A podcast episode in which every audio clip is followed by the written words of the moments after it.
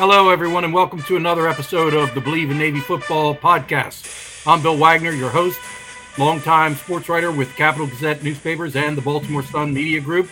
I've covered Navy athletics uh, for close to 30 years and football program all that time.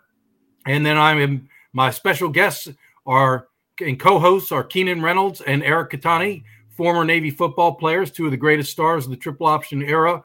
Eric is on assignment tonight, and so it'll be Keenan and I providing the Central Florida preview, and we're going to ask our producer Chris Cervello to jump in a little bit to kind of fill the gap left by Eric's absence. But Central Florida, Keenan, they're picked second in the preseason. If you believe the media pundits like myself, they're the second best team in the American Athletic Conference behind defending champion Cincinnati. What is not in dispute is that Central Florida has set the bar very high in the American Athletic Conference during their time in the league. They had a 12 0 season in which they declared themselves the national champions. Uh, they were not, but they were at least in the conversation. And then the following year, they went actually they went 13 and 0 that year with a bowl win. And then the following year, they were 12 and 1.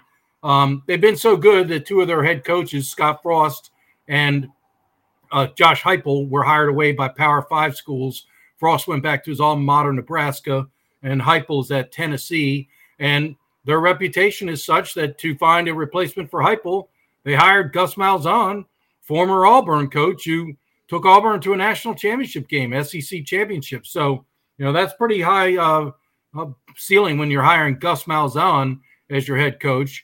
But another tough ask for Navy.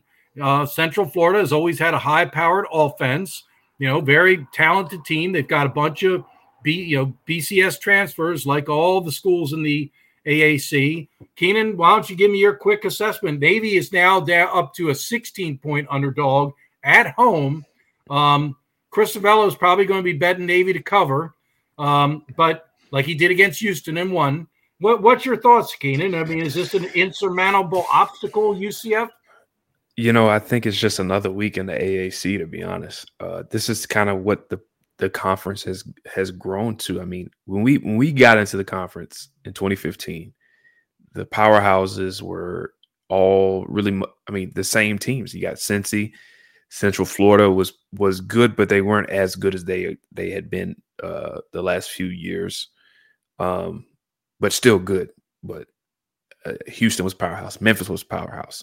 And then you had, you know, maybe one or two teams that weren't very good. But now, as you look across the, as you look across the AAC on both sides of the house, I mean, any given week, anyone could could get beat. It's it's it's really, you know, it's pretty impressive. I think it, it's challenging some of the quote Power Five conferences is uh, for like week in and week out um, strength of schedule.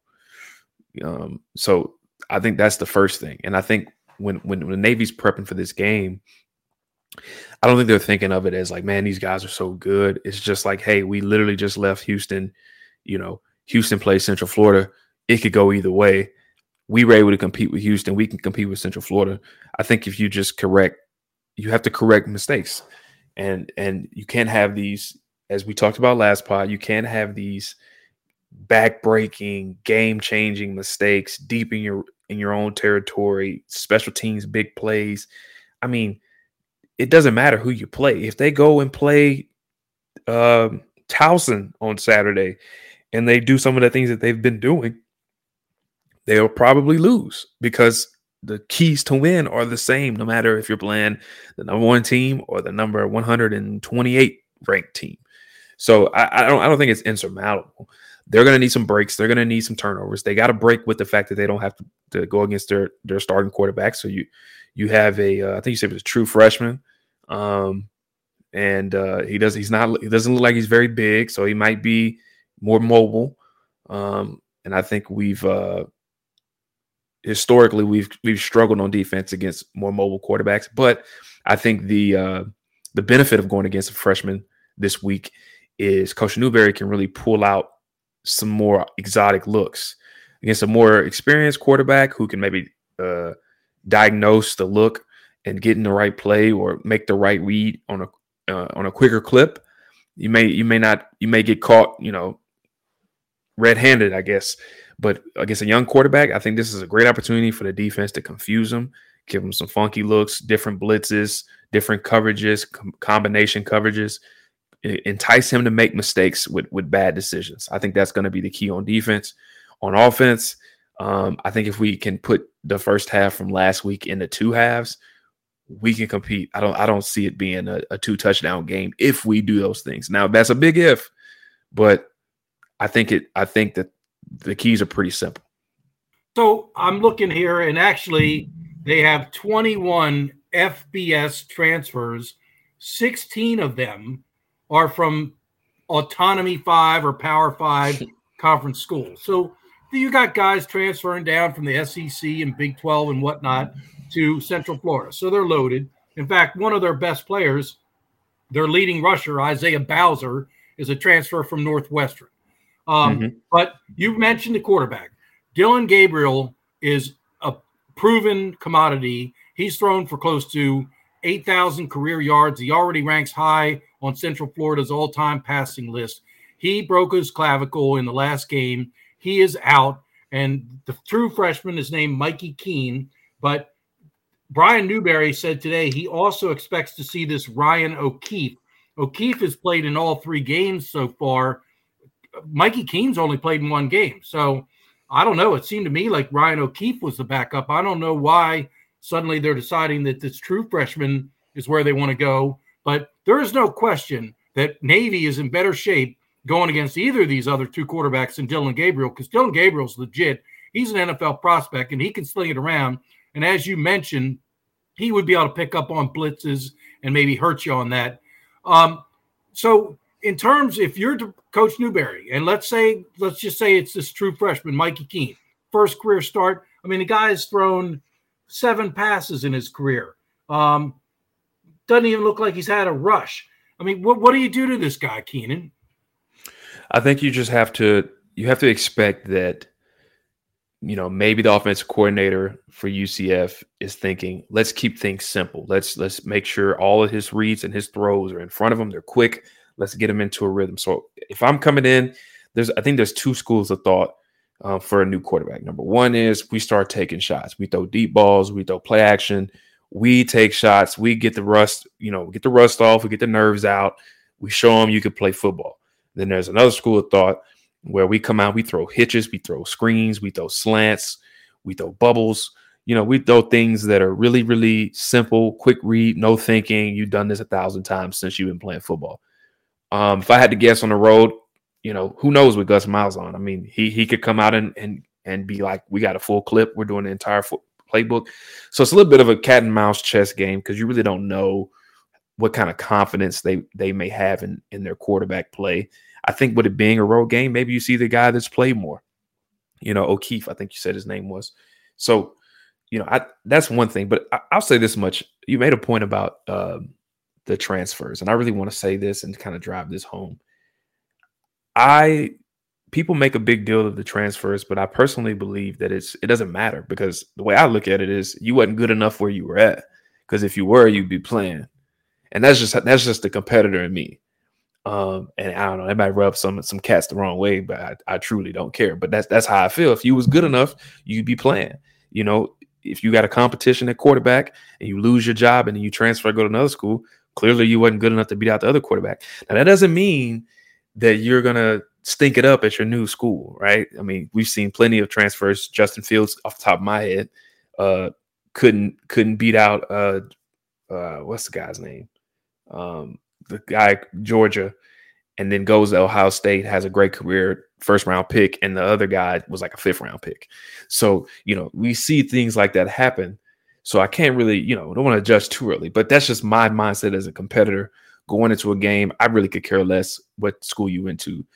Also, I should say, having played in the league, you come across a lot of these, you know, power five players. And then I often ask myself as I come across them, like, how did you go to Florida State? Like, because you're not that good.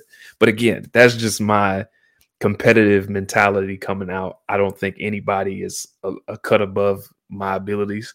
And I think that's the type of mentality that I, I want to see Navy move to. I, I kind of get tired of hearing this this narrative of everybody's bigger, faster, stronger than us is hard. And I've pushed, and the thing is, I've pushed the same narrative. Um, but honestly, as a competitor, who cares? Like, just get after these dudes. Like they they put their pants on just like us. They go to class, just, well, maybe not, but they, you know, they get in school just like us. Um, my thing is, who cares? Like 26 whole roster, 26 players, a whole roster full of players from FBS schools. Clearly, you couldn't cut it where you was at. I'm gonna show you why you can't cut it here, and that's the mentality that Navy has to have as a team. That's the only way they're gonna be able to be successful in this conference. You have to be some dogs every week. You have to be a dog on that field. But you know, you can't you can't coach that. That's just a decision that has to be made. So while we're talking quarterbacks, Keenan, Coach Niumatalolo told us on Monday during his presser, and I think I mentioned this a little bit on our previous pod. Tai Lavatai dressed against Houston. He went through some cursory warm-ups, but then when Navy actually got into running plays on the goal line, it was only Xavier Arline and Maasai Maynor that took reps. So that told me Tai's not playing. And sure enough, coach said afterwards that he was not available. However, he is now 100%. He's back practicing fully. I was out of practice today as we taped this on Wednesday night. I was out of practice, and both Tai Lavatai and Xavier Arline were getting reps with the first team. And my question to you, Keenan, we're three games into the season, about to play our fourth, and we're still having a quarterback competition. Now, I kind of understand, you know, Coach Niemann said, because we asked him this, when are you going to settle on a quarterback? When someone takes the job. But as I've been saying, well, but Xavier's played the last two games. Tai's been injured. I mean, is this a case of they don't think Tai should lose his job because he was injured, or or what? I mean, what's your take on this? And are you concerned that going into the fourth game of the season, they still don't know who the starting quarterback is? Uh, I think if if X had led Navy to a win against Air Force, it would be his job. With the way that offense played against Air Force, with um, a bit better performance against Houston, nobody he still hasn't taken that job. Um, and again, as I said, and as I've experienced, a lot of times, you know, careers are made in these in these uh, service academy games. And so in a situation like this, where you got a guy who had an injury, the only way that I would like be like, you're not, you're probably not going to start is if the other guy who took over for you just showed a complete control over the position, over the job, over the task. And I have yet to see that. While X has played considerably better, especially last week, um, I have yet to see him just take it and so I'm I'm if I'm seeing that, I'm sure the coaching staff may be feeling that type of way. And they might say, you know, listen, we haven't really been great on offense. We don't really have a guy that's, you know, grabbed the job. Do we give Tai a chance now that he's healthy? Um, you know, what do we have to lose at this point, right? Why not give him an opportunity? Why not play both?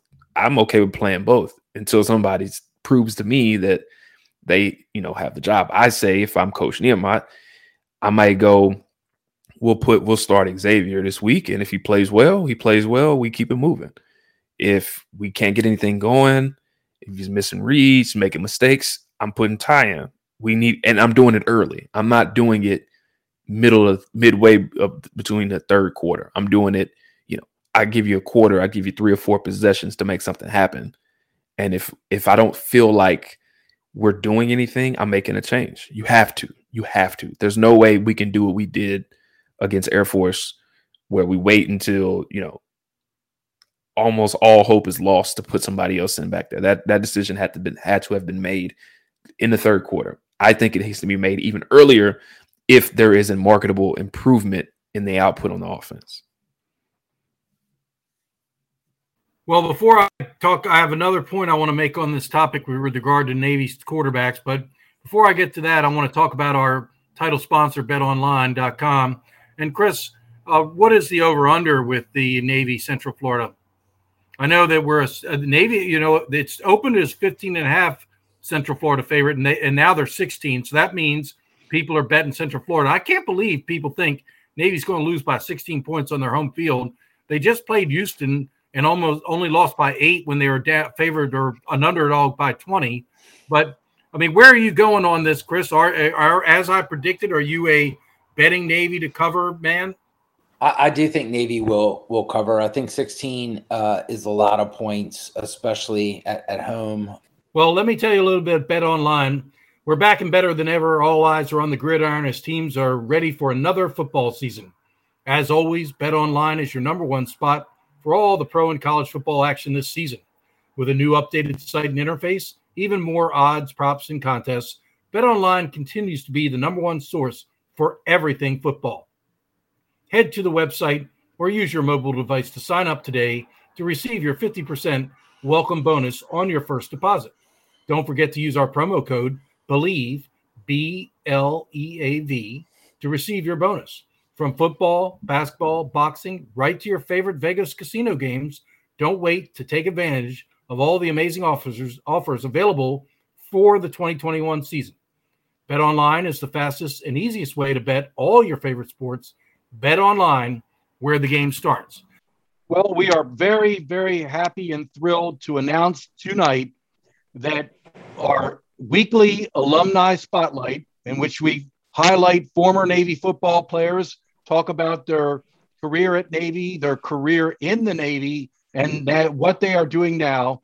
We are absolutely thrilled that the alumni spotlight is now sponsored by New Day USA, and it is absolutely appropriate and fitting that our alumni spotlight subject tonight is Admiral Tom Lynch, uh, just a legendary human being, a great American. I can tell you that I am so honored that I've gotten to know Admiral Lynch uh, because he is just one of the most, the finest man I've ever met. A father figure and to so many, a brother to so many. You talk to Roger Staubach, Skip Orr. Uh, Tom was the 1963 team captain, the legendary 63 team that went nine and two and played in the Cotton Bowl.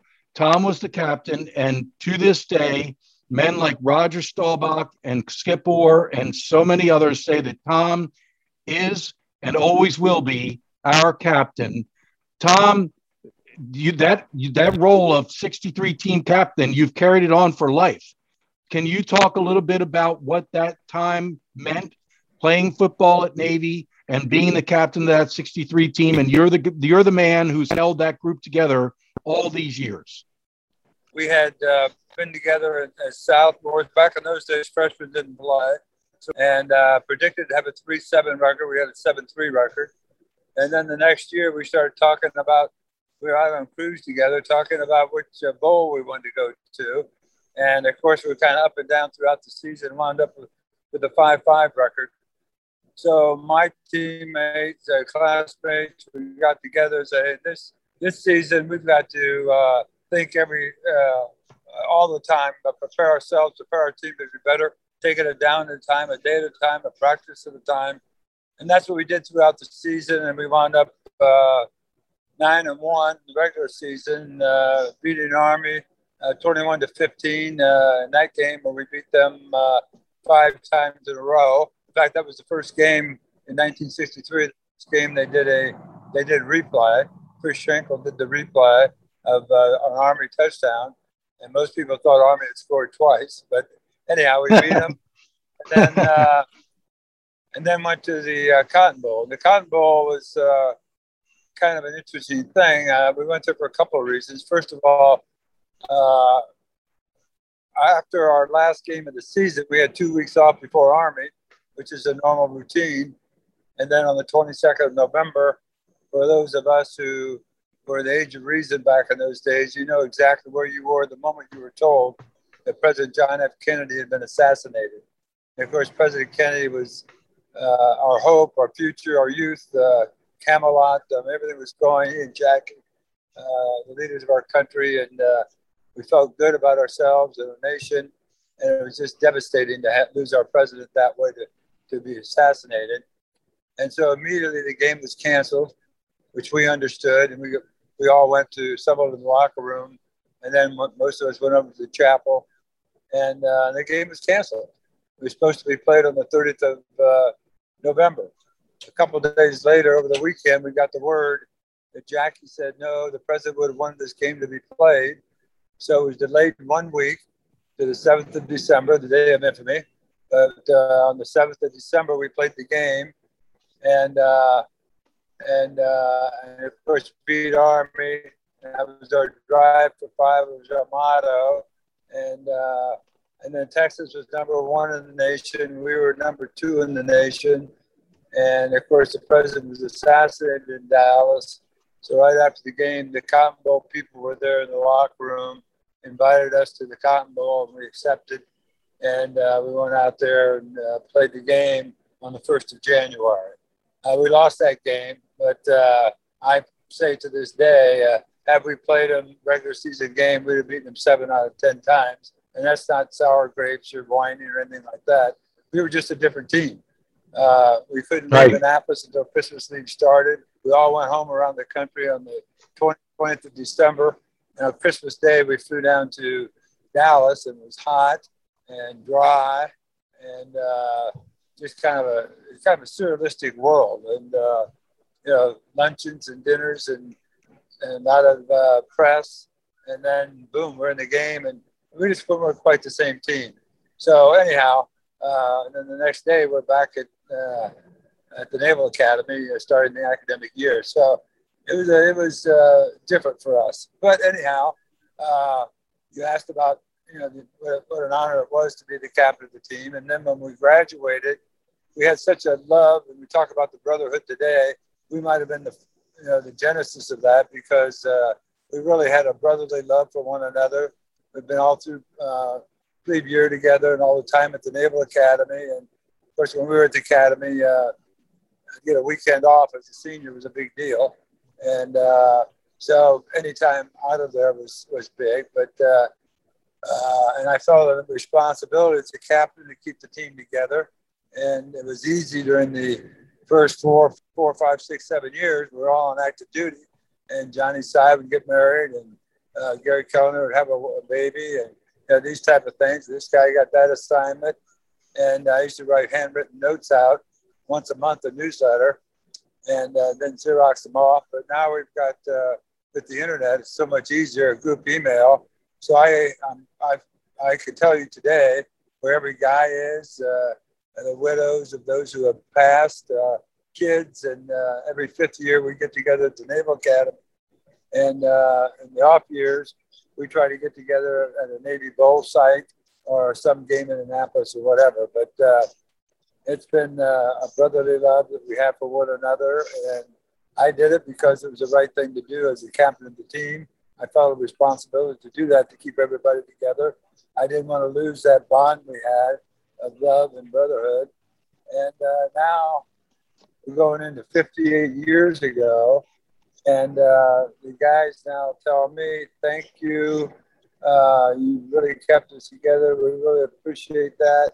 More so now, our best friends of life have been our uh, guys that we played with, and uh, and that includes not just the guys that played, but the poolies, uh, the JV, the uh, scout teams, the trainers, the managers, and uh, coaches and coaches' wives. And of course, we're down to no coaches are left, but Betty Prezano, Rick's wife, is still alive and uh, just a wonderful, wonderful lady that we try to stay in touch with her. But uh, so anyhow, that was uh, that was my deal as captain of the team. Uh, the greatest honor I've ever had in life, and something I'll always cherish till I die. And uh, and uh, a guy named Michael Connelly wrote a book about our team, the president's team. The country was in such disarray and such shock after yeah, and that game kind of pulled everybody together. Back in those days, there was no Super Bowl, and uh, there were only four college bowls: one, sugar, cotton, and rose. And the rose we weren't eligible for, but the other three. So it was a big deal to go to a bowl, and then uh, pull everybody together with the army, everybody in the country. 110,000 people in the stands, national TV, and uh, so his book talks about that being the closure. Okay, now uh, we can get on with our lives. Uh, well, Admiral Lynch enjoyed an incredible 31 year career, highly decorated.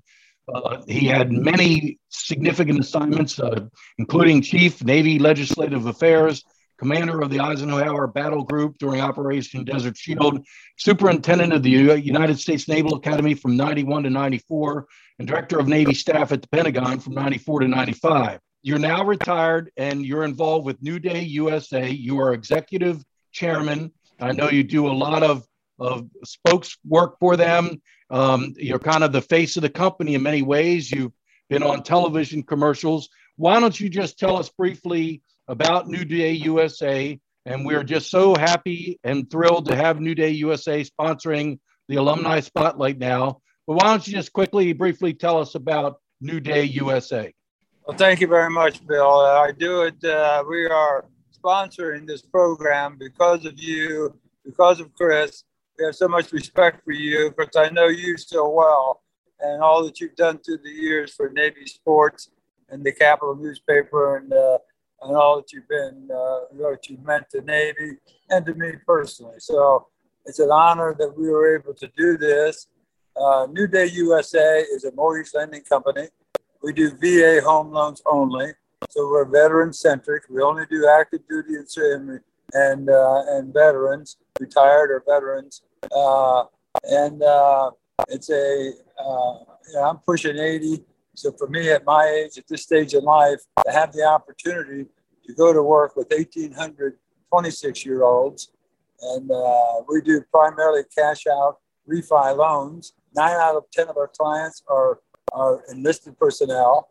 And uh, so it's just, just to be able to help them. If I had all 800 people here from New Day, and I said, How many of you have had a veteran cry on the phone? Every hand would, shot, would shoot in the air right away. And that's because uh, we feel we do not sell loans.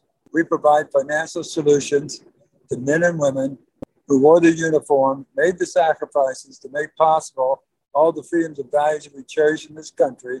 And now they come to us because they need a hand up. They're not looking for a handout. And their FICO score is normally 650, 670, 680. And they'll go to all the money center banks. They'll go to all the other uh, savings and loans and USAA and NFC, all other places. And if the FICO score is less than 690, no one will talk to them. The first words are Admiral Lynch said, I'm to do whatever I can to help you get that loan. We take care of that that veteran as much as we can. That's what we do. We're very proud of that. And uh, our young people, we feel it's a noble purpose. We're helping people when no one else will help them. That is wonderful, Admiral. And it is a noble mission. And for someone who has covered so many athletes at the Naval Academy who became veterans, and for our producer, Chris Cervello, who is a veteran, we thank you for the service that New Day is providing. We thank you once again for the sponsorship of the Alumni Spotlight. And each week, when we will have the Alumni Spotlight presented by New Day USA. So thank you very much for joining us, Admiral Lynch, and we'll look forward to having you on the podcast again. Thank you, Bill, you and Chris, and what you're doing. Love you, man. Take care.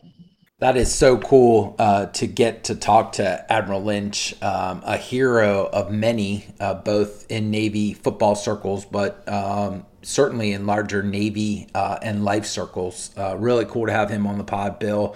And even cooler uh, that New Day uh, is sponsoring the Bleav in Navy Football podcast. Um, so we've got a couple minutes left before we end this podcast. Bill, I'm very interested to see what you and Keenan think about, you know, who the quarterback will be and and how that will affect how Navy plays on Saturday. Here's my concern with the full the quarterbacks. They're completely different players. Tai Lavatai has been described as Will Worth, Zach Abey type, in between the tackles runner, big guy, throws the ball well. And we talked last pod about Xavier being five foot nine, generously listed, and Tai six two. So when it comes to the passing game, Tai has an advantage, and he throw. We, have been told he throws better ball. Then Xavier is more of a, you know, he's been described as Malcolm Perry, and I've had to say he's not Malcolm Perry because Malcolm Perry's in the league because he's got just absolute incredible explosive speed, juke moves, and and quickness. Xavier's not Malcolm Perry, but similar type of game in that he likes to be a slasher. You build the offense around the skills of your quarterback. That's what Navy finally did with Malcolm. In 2018, when things did not go well, Navy ran uh, Malcolm Perry in an offense designed for Will Worth and Zach Abey. that type of offense. They finally redesigned the offense in this to tailor the skills of Malcolm Perry. My concern is the longer you go without naming quarterback, is the longer that you don't get an offensive identity. Your thoughts? So I think watching Houston, it looked like a a bit more traditional um, triple. I think that the way that they called the game against Houston um, will be will be sufficient and work well for Tai. And then if, if that's the case, and then you know the, the the worst case scenario is if neither quarterback plays well and you're just kind of bouncing back and forth between mediocre play, and then you don't have an identity, you don't have a guy, and if that happens, it's going to be a long year. So hopefully this week we get some def- definitive answers as far as who's going to take the job over because that makes the the coordinator can now, this guy does this really well. Let's kind of target toward that without changing what we do. You know, this guy does that. Xavier likes to be in a gun. He's our guy. Let's get some more gun packages. You know, Tai, we can run more midline double option between the tackles. Okay, let's do that. You know, I, I think it's really all dependent upon play. I mean, if, if you don't have somebody showing like if you have mediocre output on offense, if you're not getting the production that behind the center that you're looking for, why would you start putting in special exotic looks? We can't even do our regular base day one stuff right. Why are we doing all these gimmicky things? The gimmicky is the sprinkles on the top of the cupcake. You know what I'm saying? It's not the it's not the cake. The cake is the triple. You know what I'm saying? All the extra sweetness and icing that only comes if the cake tastes good. You know what I'm saying? So I think we got to bake our cake the right way first. Make sure it tastes good. Make sure it's not burnt. Make sure it's not dry. Get it nice in the way you want to have it, and then we can start doing all the extra, the icings, the sprinkles, the the gun, the the different passing concepts. Why would I, why would I put passing concepts in? We can't even complete our base stuff. You know, these are the things that are going through the the coordinator's head. Like, okay, you want me to do that? We do it but we can't even do the simple stuff. So let's get our simples, let's get our basics down first. And I thought that last week we looked really, really good in the first half, running our simple and our basic stuff. So let's build on that. Let's put a complete game together. We've shown we can move the ball running our stuff. Let's do that for four quarters. And let's find somebody that that's going to take it over and do that consistently week in and week out. Then we start building an offense you can't build an offense for somebody that hasn't taken the starting job, you know? All right, folks. So I always have to correct myself when I've made a mistake. And Ryan O'Keefe is not the other quarterback. I, I was looking at the Central Florida stats and it listed him under the passing stats, but now I realize he's a wide receiver who must have thrown a wide receiver reserve, reverse. The, the the other quarterback's Quadry Jones. So Brian Newberry believes they could see both backup quarterbacks, which would be Mikey Keene and Quadry Jones, just to clarify. So Central Florida beat Boise State in their season opener. That that's a significant win to me. That tells me they're legit. You're beating Boise State. Uh, they played Louisville tough, lost by a touchdown, and Coach Niumatalolo said they should have won that game. And Louisville and Atlantic Conference, Atlantic Coast Conference school is very good. Um, this would qualify as an upset, but I feel like Navy can beat Central Florida. Don't tell me Navy can't beat Central Florida on its home field if they play well. Keenan, last word to you before we take it out. What do you think? Yeah, I think an upset is well within the realm of possibility. Um, and and the way I look at, you know, I think what Coach said about them playing Louisville tough, that's just Coach speak, because we played we played Houston tough, but you know, nobody was like they're not. I can guarantee you, like that that is a coach talk. That's something that they're saying like, hey, this team's 0 3. They've had two tough games, but they played Houston on the road very tough. You know, saying they're getting better. This is not an easy game. We're on the road. You know, they're having those same conversations. I don't think anything's going to matter this week because you don't have your guy behind the center. And when you don't have your guy behind the center, man, who knows what you're going to get. So um, this is a prime, prime game to get some confidence on both sides of the ball, get a win at home get the get the the losing droll out of the program, and then get some momentum going and start beating some people because they can do it. They just have to execute. So, Chris Cervello, I think that on our Sing Second Sports podcast, when we were talking about this, I believe you said you think Navy can win this game. Are you are you of that still of that belief? Yeah, I, I am. Um, and this is really the first game that I thought that. Piggybacking on what Keenan said, I think that the fact that UCF doesn't have their quarterback, the fact that we're trending in the right direction, it's at home, we have nothing to lose. Th- these are the types of games that e- even when I went to school and, and we weren't great like we were when Keenan was there, these are the types of games that we kind of found a way to win. So it just feels like October, uh, th- this is ours to win. We we get our first win this week. I like that. I like that a lot. Let's I like it, that too, Chris. And you know what? Chris Cervello is um almost unbeatable when betting, and that's why he knew Navy would play better against Houston, which is why he took them to cover and he won. And now he's picking Navy. So I, I like to. He's like Jimmy the Greek Cervello to me. Um, so another great podcast previewing the Central Florida Navy game, 3:30 at Navy Marine Corps Memorial Stadium on Saturday. Thank you very much to Keenan Reynolds. We missed Eric Kettani. He'll be back on our next episode. Thank you, Chris Cervello, and thanks to Tom Lynch and our new alumni spotlight uh, sponsor, New Day USA. We welcome them aboard and uh, thank you them for their sponsorship. This has been another edition of Bleav in Navy Football. We'll see you next time. If you're a fan of the Bleav in Navy Football podcast, be sure to check out Sing Second Sports wherever you listen to your favorite podcast. Several times a week, special guest Bill Wagner, along with host John Schofield and Ward Carroll, help you stay up to date with the latest in Naval Academy sports news as they dive into the physical mission of the Naval Academy and look at varsity sports, club sports, and intramurals at the Naval Academy. So be sure to check out Sing Second Sports.